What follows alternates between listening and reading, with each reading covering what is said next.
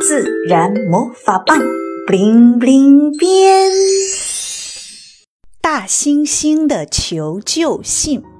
清晨，赛弗睁开眼睛，伸了个懒腰，突然发现窗外有一只鸽子在叫。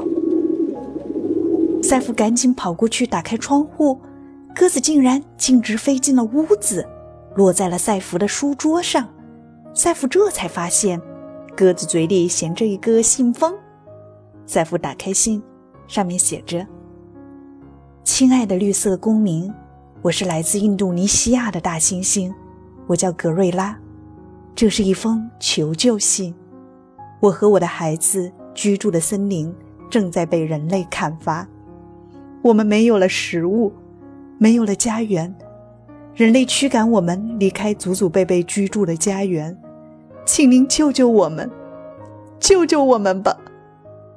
大猩猩在信的最后留下了一个地址。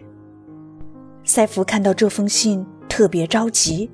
小精灵，小精灵，你能带我去找格瑞拉吗？小精灵拿出魔法棒，自然魔法棒。布灵布灵变！赛弗一阵炫目，醒来后发现自己已经在一片雨林中。那边挖土机隆隆作响，砍掉的树干和树枝杂乱地堆积在地上。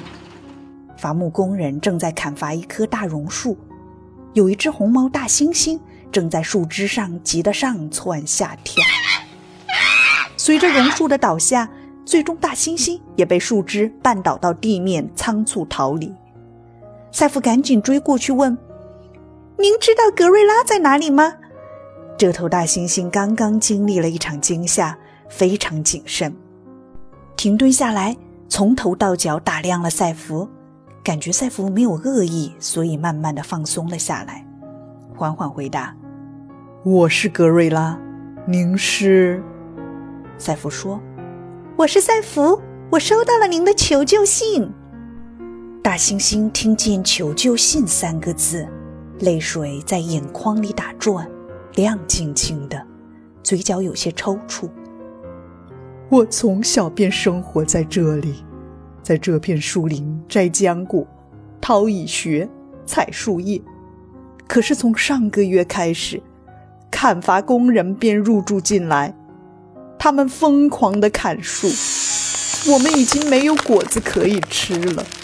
这个月来，我吃不饱，睡不好，还要经常忍受人类追捕的惊吓。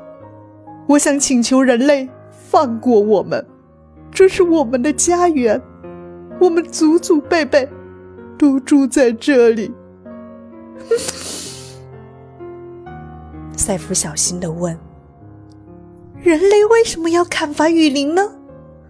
格瑞拉停顿下，接着说：“他们把砍伐的树木拿去做木板，做纸浆。木板被做成各种家具，纸浆被做成各种纸，有书写用的纸，还有餐巾纸等纸巾。没有了树木，我们就失去了家园。有时。”我们大猩猩还会被人类卖去马戏团，被逼着做各种高难度表演，最后浑身伤痕累累。我们真的不想去马戏团。说完，格瑞拉已经开始在颤抖。赛弗听完，心里很沉重。我到底可以做什么呢？